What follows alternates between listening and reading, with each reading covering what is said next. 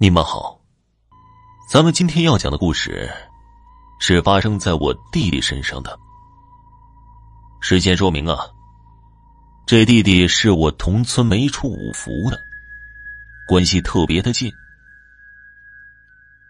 那个时候，我们后山有很多的坟头，从几百年的老坟到新坟都有。我们年纪小啊，压根儿就不知道什么叫怕。老人千叮咛万嘱咐，不要去那坟山玩我们反倒当特别有意思的事儿，不让去偏去。不仅要去呀，而且还要撒着鸭子玩儿回去挨揍了，没事儿养两天又接着去。我这弟弟绰号叫马炮，长得那是虎头虎脑的。一身的肉，很多孩子都听他的。而且为了验证自己是孩子王的地位，马炮经常做一些匪夷所思的事情。其实啊，前头说我们不怕，只是不怕去坟山，反正人多嘛，阳气旺。真正的忌讳，我们也是有分寸的。但这马炮啊。那是真的不怕。他最喜欢的事情就是蹲在墓碑上，模仿老鸨鸟俯瞰全山。我们可不敢。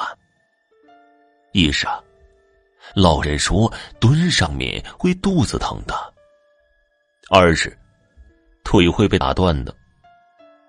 因此，浑然不惧的马炮一举奠定了自己孩子王的地位。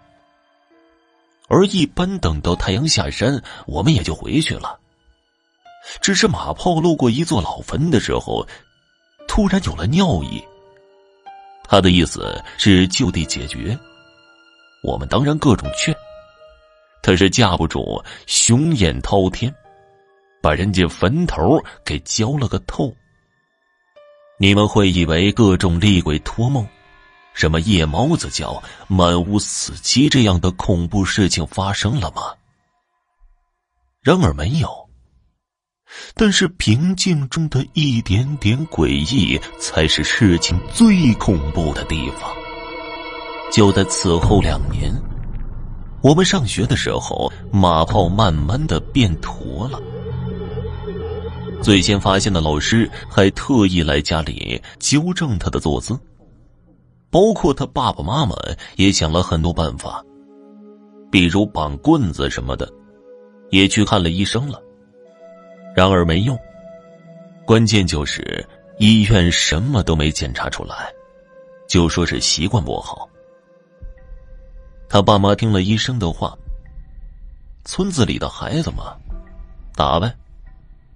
马豹被揍得鬼哭狼嚎，然而人哭完了。这该驼还是驼。半年不到，马炮驼的下巴快到胸口了。他爸妈真正意识到不对劲儿了，是马炮哭着说脖子特别的重，好像有人骑在脖子上。他妈得费很大的劲儿才能给他掰直一点关键是到了这地步了，医院还是坚持说没有明显的病变。马炮的爷爷奶奶坐不住了，请了一个很有名的神婆。据说过来的时候是隔绝生人的，一家人和神婆关起门，在屋里悉悉索索的响动着。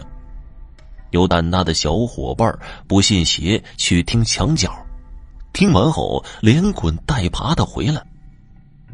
不多时，全村的孩子都知道了。你们知道神婆说什么了吗？神婆一进门，问都没怎么问，直接说：“呀，这娃儿在坟地里背了个东西回来。”说实话呀，过去这么多年，我只要一回想这个事儿啊，都觉得毛骨悚然，立马就凉快了。我后来估计啊，虽然时间太久了，坟头都快平了。但他可能是村子里的先辈小孩子再怎么作孽，也只是给个教训。那天呢，村里所有的小孩晚上都会出去玩。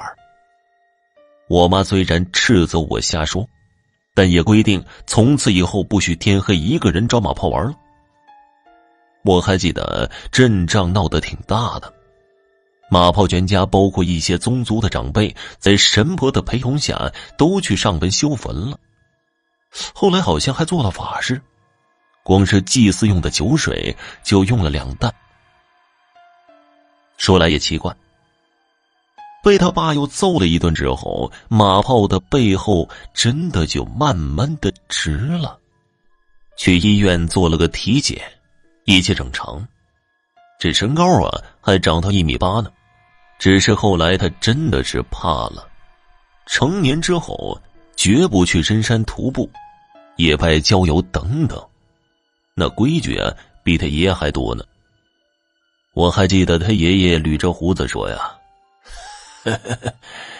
这胆小点好啊，平安，命长。”所以啊。再奉劝大家一句：千万不要作死。有些事情宁可信其有，毕竟生命这东西啊，只有一次。再者说呀，鬼神可以不信，但是不能不敬。你说我说的对吗？